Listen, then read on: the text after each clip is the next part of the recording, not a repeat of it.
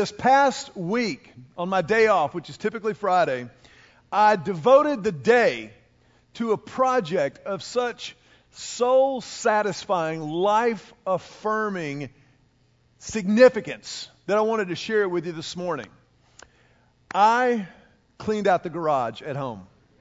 Now, you can laugh if you want to, but I'm just telling you, there is nothing like a clean and orderly garage. Would somebody help me preach? I'm just, I'm just putting that out there.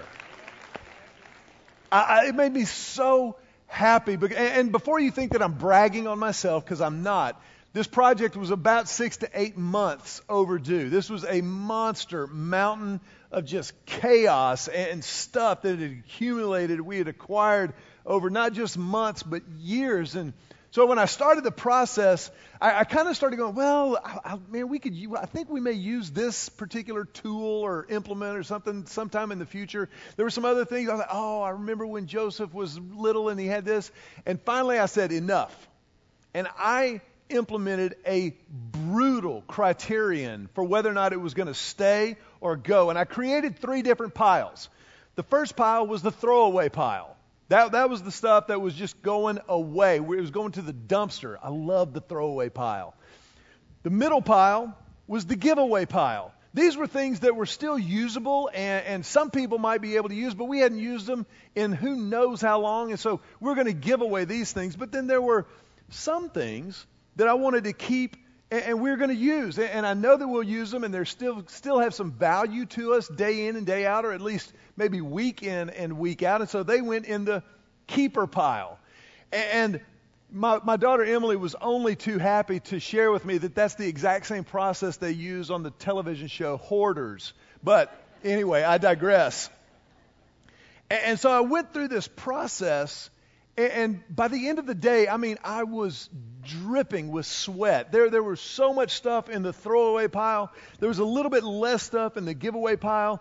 And the keeper pile was so, so small. And I was just like, y'all, I don't want to shock anybody. But I believe that if the good Lord's willing and the creek don't rise, by the end of next week, we will be able to actually, actually park a car in the garage. That's, that's, how, that's how significant that was. I want to thank that godly man who started the applause right there. You know, you feel me. You know what I'm talking about on this deal.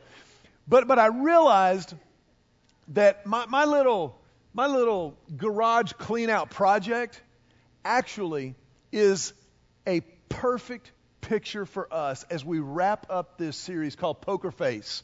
Now, if you're, if you're new around here, we started this series a few weeks ago with the, the baseline presupposition, if you will, that in order to live in a relationship with Christ, or rather, because of a relationship with Christ, which is the, the foundation of the whole Christian thing, the good news gospel, it, the result of a Christian walk with God is that Christ followers should have a poker face that not necessarily kind of a, a stone faced stoicism, but rather a constant expression, constant expression of peace, a constant expression of, of joy, a constant expression of integrity, or what we kind of labeled wholeheartedness in every single part of our lives, that this relationship with Christ should permeate every nook and cranny of our lives. And as such, our lives should reflect it, that we should express that in everything that we do, no matter the circumstances, no matter what happens.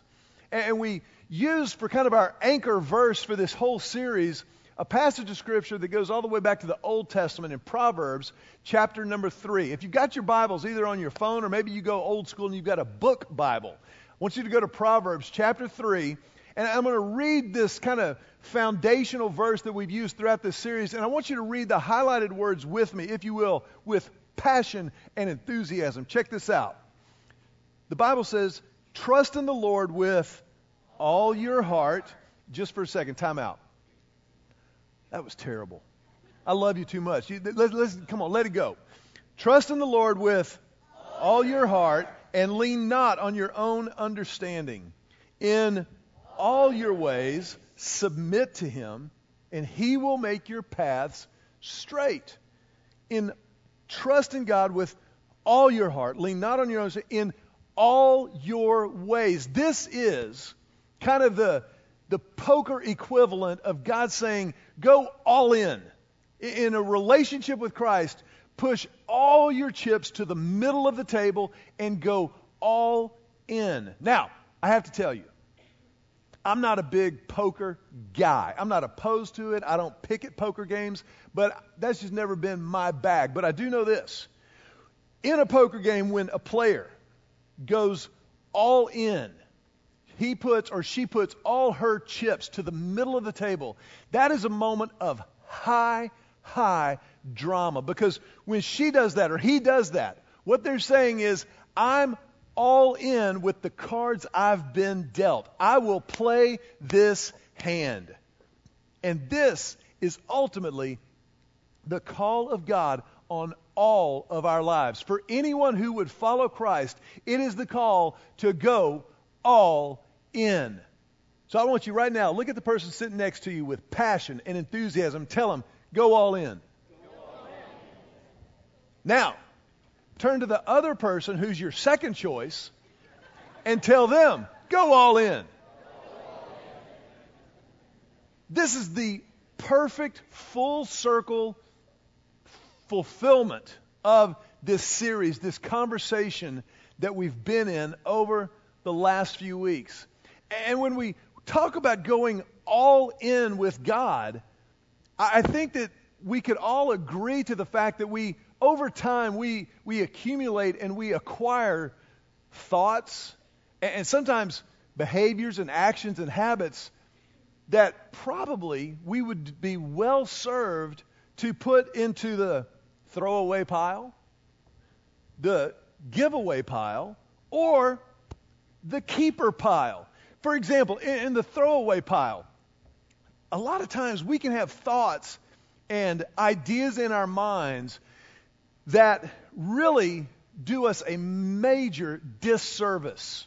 They, they, they're, they're things that don't help us, they don't help anybody else, and they would be best served to just be thrown away. Take them to the dumpster of our minds. I, I told you a few weeks ago that Julie and I had the opportunity to visit a phenomenal church in Las Vegas, Nevada.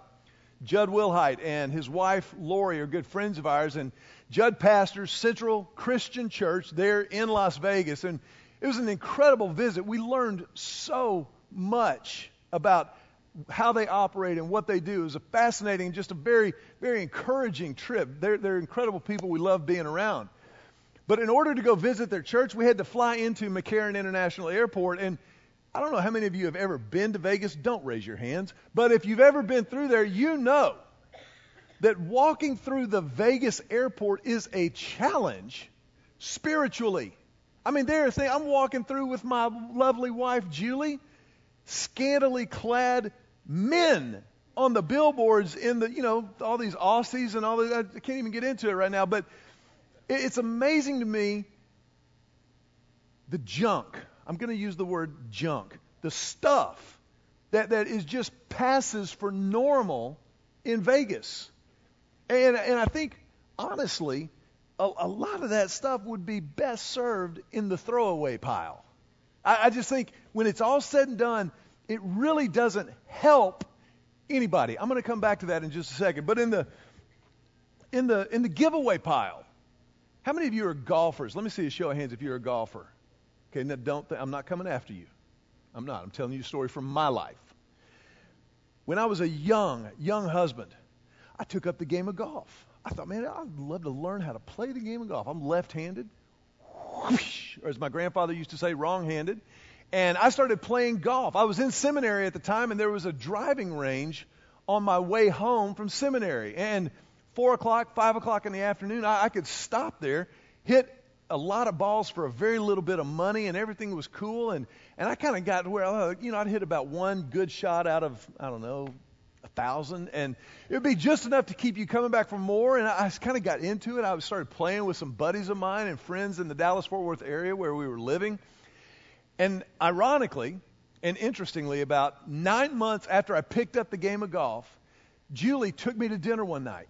She took me to dinner at Romano's Macaroni Grill, and we were sitting there eating our French bread and the olive oil and salt and pepper and chatting, and she reached down into her purse and pulled out a coffee mug out of her purse and set it on the table with a great flourish.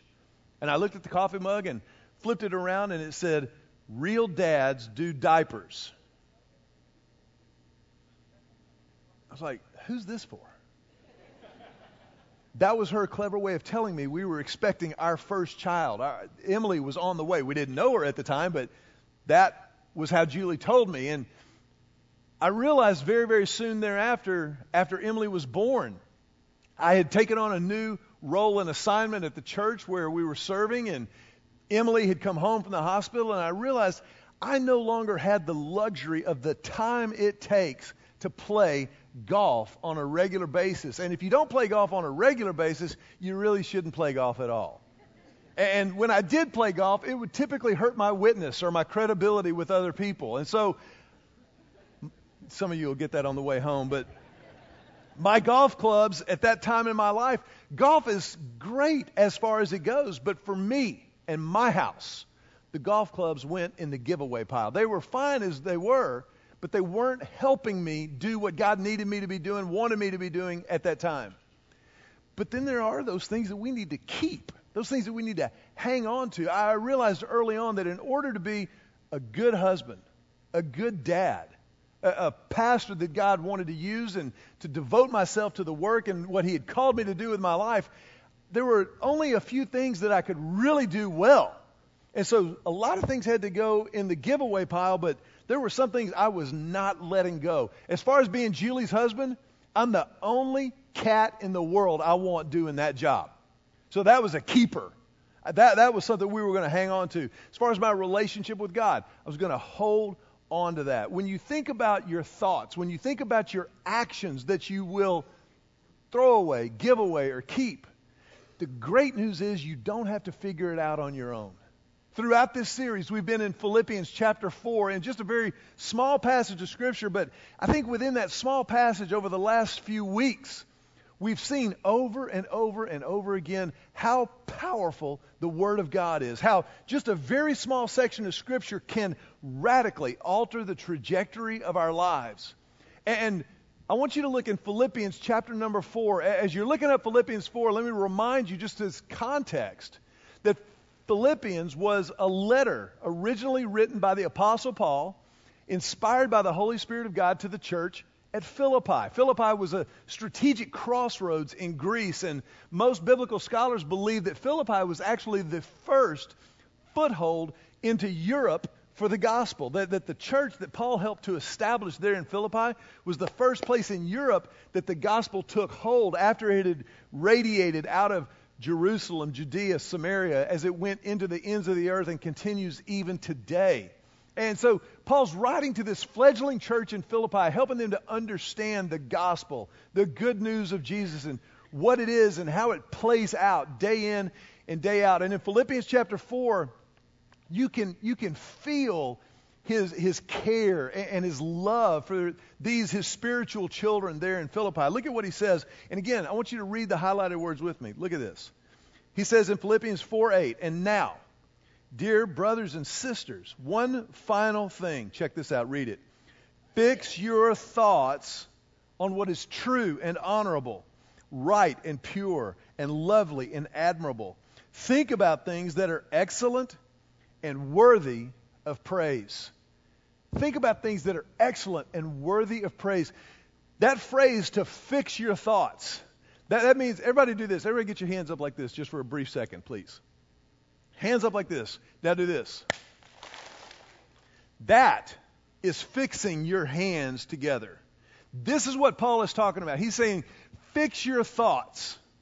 Fix your thoughts on what is true and honorable and right what is pure and lovely and admirable, what is excellent and praiseworthy. Fix your thoughts on those things and don't let go. Those are the things that we concentrate on.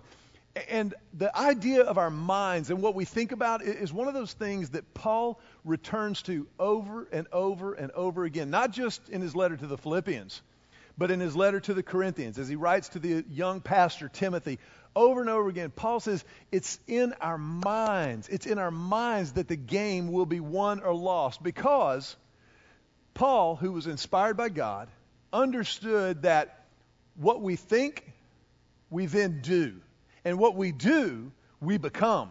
So he says if you can get your mind right, then your actions will follow and your character will be shaped out of your actions. But it starts in the mind. I, I want you to take out your outlines that you got when you came in. And I just very quickly want to go through that list because I think it's so important. I want to give you some words to kind of filter your thoughts through. Because how many of us know that our brains can play tricks on us? We, we can, I mean, our brains can go to some crazy places sometimes. I didn't really understand the full extent of this until I got married. Julie told me after we had been married for about 10 or 12 years that we had had some incredible arguments that I wasn't even in the room for. Now, I got to tell you, as a husband, that's pretty disconcerting. Now, ladies, how many of you know what Julie was talking about? Just this is an honesty moment in church. You can raise your hand. She told me a lot of times she would have these disagreements with me where she would think about bringing something up and then anticipate how I would respond and get mad at how she thought I would respond, and I'd never had the opportunity to mess up. I was, I was like, well, how many times did this happen? And she said, don't worry about it, like a couple hundred. It's not that big a deal. But what Julie was describing, she did from time to time, is something we've all done. We, we create things in our minds many times that aren't even real. And then we react to what we have created. And so I think it's important as we think about fixing our thoughts on things that are true and honorable and right. What, what do we mean when we say fix our thoughts on something that's true? If it's true, that means it's real. Truth is real. And the final, the first and final arbiter of truth is not me. It's, it's not even you. God, who created reality, gets to determine what's real and what's false. And it's important for us to get our minds around this fact that there is a reality. There is a, a truth that is truth, regardless of what we think or what we feel from time to time. Because our feelings can be deceptive. The Bible says the human heart is above all else deceptive. Our hearts can, can mess with us, our minds and our emotions can mess with us. So we go to Scripture, we go to what God says biblically to understand what is true, what is real. When it says fix our thoughts on what is honorable. If something is honorable, it is worthy of praise. You, you, can, you can lift this thing up and say, man, that is awesome. God is awesome. It is honorable. This is what we talk about when we talk about honoring our parents. Doesn't mean that our parents are always perfect, but it means that we honor them. We, we exalt them. We lift them up and respect the position that God has entrusted to them, and we honor them. They're, they're worthy of praise. When we talk about something being right, that means that it's, it's accurate or it's correct. It's accurate or it's correct. We, we don't tell our kids, you know what? If you want to believe that 2 plus 2 equals 5, you just go ahead. Here's a ribbon, pumpkin. We, we teach our kids what is accurate, what, it, what is right, what, what is correct. I remember when Emily was very, very young and she was beginning to kind of figure out the reading thing. She asked Julie one day, she said, Mommy, what is this word? And Julie, being the consummate first grade teacher that she is, she said, Well, Emily, what do you think it means? Sound it out. And Emily looked at the word really hard and she said, I think it means dill. And Julie said, That was so close. But that's a letter B, and a B is a B B, B. That means it's Bill. And Emily looked at it for just a second more and she said, Huh, I'm going to call that Dill.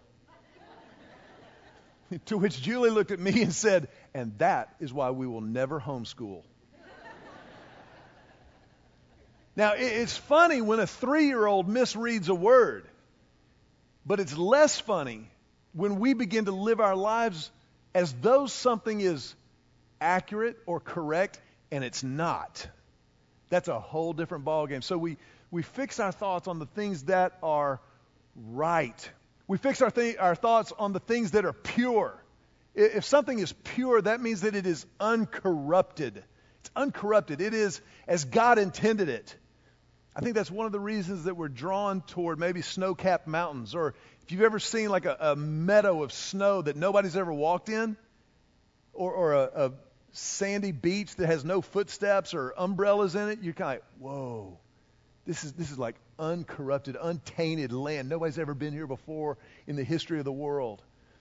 That we, we think about those things that are pure and we fix our thoughts on those things. Things that are lovely, things that are beautiful. Beauty is, to be sure, in some degree in the eye of the beholder, but there are some things that just flat out are beautiful. And we, we fix our thoughts on those things. I think about music. I'm a music guy.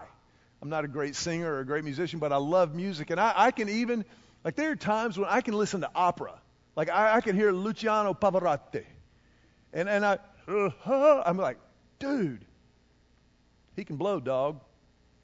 But I don't have any Pavarotti on my phone or on my iPod. I don't, I don't do that, but I can, I can appreciate the beauty of the art necessary and required to do what he does. There, there are paintings that I look at, I'm like, how did he do that? How does that happen? Songwriters, fascinated by what people do with words. There's certain things that are beauty, that are, that are just lovely. That we, those are the things we ought to concentrate on. Things that are admirable. If something's admirable, that means that it's worthy of imitation. You, you, it's worthy to be imitated. I admire you. That means I, want to I wanna emulate that. I want to copy that in my life. I don't want to be you, but I want to I want to do something that you did like you did it. And it's admirable. And then excellent. Excellent means extraordinary. Excellent just means way above the norm and what passes for standard or par. Those things that are excellent. Those are the things that we think about. Those are the things that we fix our thoughts on. And as I prepared and I, I prayed over this message and I was kind of kind of driving through this passage of scripture, I had to kind of ask myself the question, what's on your Kindle that you're reading? What's on your phone right now? What's what's on your DVR that, that you're going to watch what are, what are the shows that you watch religiously that you don't miss and, and you go to? Do they stand up to this test of what God says we're supposed to fix our thoughts on? And, to be totally candid with you, there, there are some things that I need to look at and go, you know what, that needs to go in the throwaway pile. There, there's some other things that may not be necessarily bad per se, inherently evil, but they're not really helping. And so I'm going to put those in the in the giveaway pile of my life. And then there's some other things, and they're just awesome. I'm, I'm hanging on to those things tooth and nail. Those are the, those are the keepers. And what you notice is as you start to throw away stuff and give away stuff, you, you free up bandwidth spiritually. You free up bandwidth psychologically, mentally, and, and emotionally to, to really focus on the stuff that really, really matters. But it's not just in what we think about. See, it's, it's what we think about as it informs what we are about, what we, what we do and what we go and do with what we think about. And Paul gets at this, as I said, throughout all of his writings. But look at 1 Corinthians chapter 3. 1 Corinthians chapter 3, Paul introduces a concept that I, I think is so important that we've got to own it and, and metabolize it so that we can use it, so that we can put it into practice. Check this out 1 Corinthians 3, verse 11. He says, No one can lay any foundation other than the one we already have, Jesus Christ. So this is important. This is, he says, whatever you want to think about, whatever you want to do, remember the bottom line. Re- remember the foundation to everything that we're about is Jesus. It's Jesus. The foundation is not going to church. The foundation is not being a good guy or a good girl. The foundation is not paying your taxes and not kicking the dog. The foundation, the foundation to everything is Jesus. He is what this is all about. Make no mistake about it. Jesus is our foundation. But check this out. Verse 12. And again, I want you to read the highlighted words because we're going somewhere with this. Anyone who builds on that foundation may use a variety of materials gold, silver, jewels, wood, hay, or straw. Time out. I want you to hold that thought for just a second. Jesus is the foundation. what we do with our lives and in our lives is what we build on top of that foundation. And you can use a lot of different things to build on that foundation. Now, I told you I got to clean out my garage. It made me very happy. And there were a lot of things that got thrown away. There were some more things that were given away. But while I was cleaning out the garage, I came across this box. And I, I looked at it, I was like, man, that thing's not even open yet. Still tape on it. And I spun it over. And I noticed that God had blessed me with an unopened box of fireworks. And I was so happy. I have to admit to you, I love me some fireworks. Like, I love to make things go boom and make fire. That to me is about as good as it gets. Just, just personally. I love it. And, and so when I saw the, the fireworks, the king of Texas, Texas size, Texas quality, I was like, Lord, thank you so much. And next week's the 4th of July. It was so exciting to me. And then I remembered that the fireworks are exactly what we're talking about right here. When we talk about going all in, yes, we talk about what we think about, but it's also what we do. And so we've got this constant God given friction that's a good thing, this tension that the Christian life is always living within. The, the book of James calls it between faith and works. And he says, you know, that faith with no works is dead. It, it might as well just have been born DOA, not even there. But when you combine real faith in Christ with real works, that is where everything begins to make sense. Now let's go back to 1 Corinthians chapter 3. We build on the foundation gold, silver, jewels, wood, hay, or straw. Verse 13. But, everybody say, but. but. Okay, now I want you to read the highlighted words with me. Watch this. But on the judgment day, fire will reveal what kind of work each builder has done. The fire will show if a person's work has any value. Fire works. Fireworks. You've got fireworks. I've got fireworks. We've all got fireworks. Whatever you do, whatever I do in this world will be judged. Don't miss that. that that's, that's the classic get out of jail free card. Isn't it? When you, whenever somebody confronts you or holds you accountable, hey, don't judge, man. Don't judge, man. You know what I hear most of the time when somebody says don't judge? What they're really saying is leave me alone. Let me do what I feel like doing. You, oh, it got quiet in here, didn't it? Woo! We don't judge each other. God absolutely judges us. He will judge our works. He will judge what we actually do for His purposes in this world. And it will either show itself to be of precious gold and silver that stands up in the fire, or wood, hay, and stubble, which is consumed and burned up. Fireworks. And, so, just real quickly, I, want to give you four fireworks to keep in mind just this week. And as you go through your days, think about, think about degrees of fireworks. The first firework that any of us ever got to do when we were wee little children is, of course, the sparkler. Remember the first time you ever held a sparkler in your hand? And, and your mom or your dad said, okay, be very careful. Hold it away from you. I'm going to light it now, and it's going to be really, really bright. And they'd, they'd bring the punk to it, you know? You know the punk that you get at the fireworks stands? Ah, ah. It was like you had invented fire the first time you held a sparkler in your hand. And it was awesome. And, it, and it, maybe wasn't quite as awesome if one of those little burning embers landed on your arm or something, but it was pretty cool as long as that didn't happen. And, and there's a, oh, oh, unbelievable. Oh, sparklers. But here's the thing about a sparkler a sparkler doesn't last very long.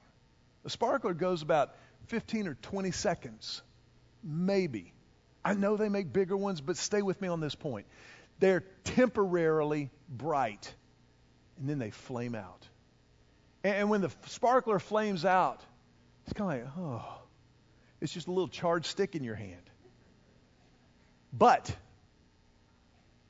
if you get a little older, you graduate up from the sparkler and you move on to the black cat.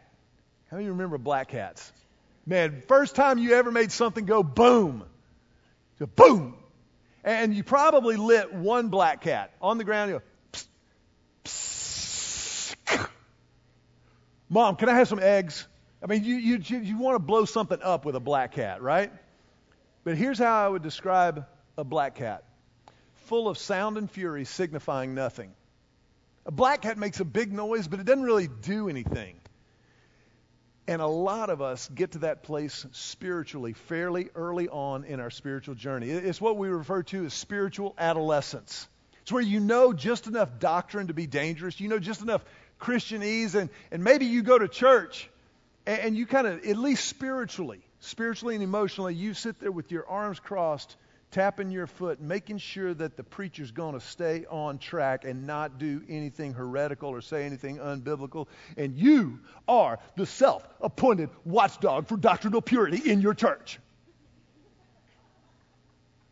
And if by chance the preacher or the worship team says something that doesn't totally line up with what you believe Scripture to say, Bam! Boy, we're going home to a dinner of roast preacher that day. We're going to have us a time. I'm writing an email as soon as I get, you know, and on and on it goes, full of sound and fury, signifying nothing.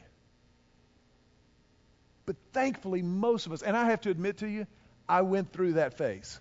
I, went through, most of us go through that emotionally anyway. I remember when I was 18, 19 years old. Here's what's interesting just personally. When I was 19, I knew everything. I knew everything. I did. My mom and dad, man, bless their souls. They tried hard, but I knew how the world operated. I knew how it went down. But then I got a little bit older.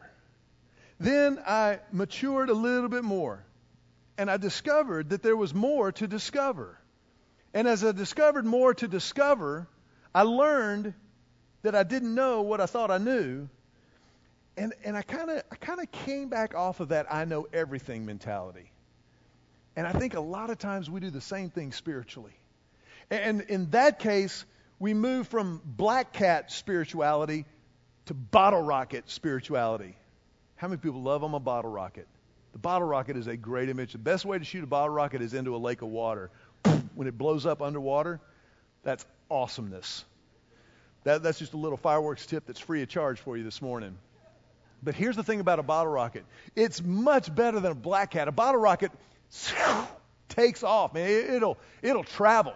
It's got it's it's like fireworks artillery. It's it's going places. But you know, a bottle rocket ultimately will just kind of fly out and then flame out. And there's, there's just not a lot of there there with a bottle rocket but the big kahuna, the, the fireworks grande that I think we all aspire to in our fireworks career is the Roman candle.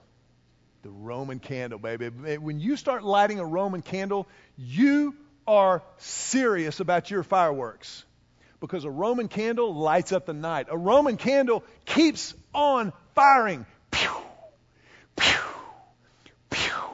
Different colors, different designs in the night sky. The Roman candle is what we're called to be as Christ followers. We're called to light up the night. We're called to light up a dark world. We're called and created by God Himself for our good works to light up this world. And I didn't make that up because I thought of fireworks. I made it up because I heard Jesus say it. In Matthew chapter 5, look at what Jesus says. Matthew chapter 5, verse 6. He says, In the same way, let your light shine before men that they may see your good deeds and praise your Father in heaven. So that when people see our good works and they see a Roman candle, they're like, dude, when you didn't get that deal at work, you, you responded differently than I would have.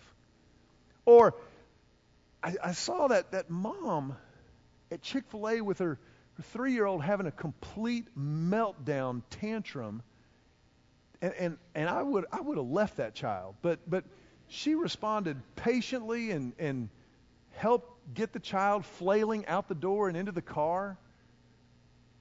Or, or maybe you've kind of I've noticed you, you don't date losers. I, I've just noticed that you you kind of are are serious about who you date and won't date, and and you're willing to to do without in order to do well. And and so uh, tell me tell me about that. And it's not about us. It's not because we've arrived or because we're perfect. We let our good deeds shine before people so that they will praise God in heaven. We let our good deeds do the talking for us, and when they ask about it, say, listen, it ain't because of anything I did, it's because of what Jesus has done in me. It's because of what I've gotten to experience and what I've realized in this relationship after I went all in. It's about going all in and not playing at it anymore. And that is what Poker Face has been all about. The, the whole series, the whole conversation has been a call to go all in. No matter where you are spiritually, to not settle for where you are right now, but to take the, the next step. You may be already a Christ follower and you've said, you know what? I want that peace that passes understanding. I want the joy of the Lord to be my strength. I'm, I'm going to have a constant expression of faith, of joy, of peace. And I'm going to I'm going to live in integrity and wholeheartedness. Maybe you're, you're here and you haven't stepped into that relationship with Christ. You haven't stepped over the line of faith and said, I will believe. I choose to follow Jesus from this moment forward. What better time than right now? That just right now, right where you're sitting, you don't have to pass a test. You don't have to attend church for a certain number of Sundays out of a given month or year. You just have to be willing to go all in. You just have to be willing to say, I will submit all my ways to the Lord. I will trust in God with all my heart. I want to ask you to bow your heads for just a moment. And in this moment,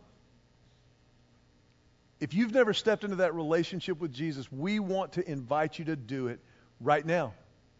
As God leads, you just pray a prayer of commitment. Just silently talk to God and just say something like this in your own words. Just say, Jesus, I need you.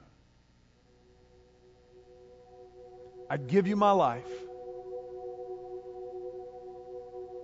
I will trust in you with all my heart. I confess my sin.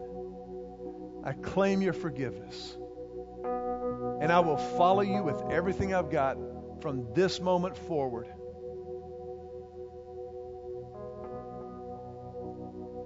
In Jesus' name. With our heads bowed and our eyes closed for just a moment, if that was your prayer, this is the greatest moment of your life. Everything else will play for second place. But this is where you begin to walk in a relationship with God. This is where we as a church offer ourselves to help, to come alongside. And so if you just prayed to begin a relationship with Jesus, you gave your life to Christ, I want to ask you to do just a couple of things so that we can help. Number one, before you leave today, fill out that connection card. It's in the program that you got when you came in, and just fill it out and name and, and, and a way that we can contact you so that when we see that you've indicated that I'm committing my life to Christ this week, we can just help you grow in this relationship. We can be a family of faith to you. We're not a perfect family, but we're a family. We're offering ourselves to you, and we want to begin that process. And then, second, before you leave today, hand that card to one of our ushers. Stop at the blue tent out underneath the big front door that you came in. Just hand that, just briefly, just hand it to somebody wearing a blue Lake Hills Church shirt and just say, Today's my day.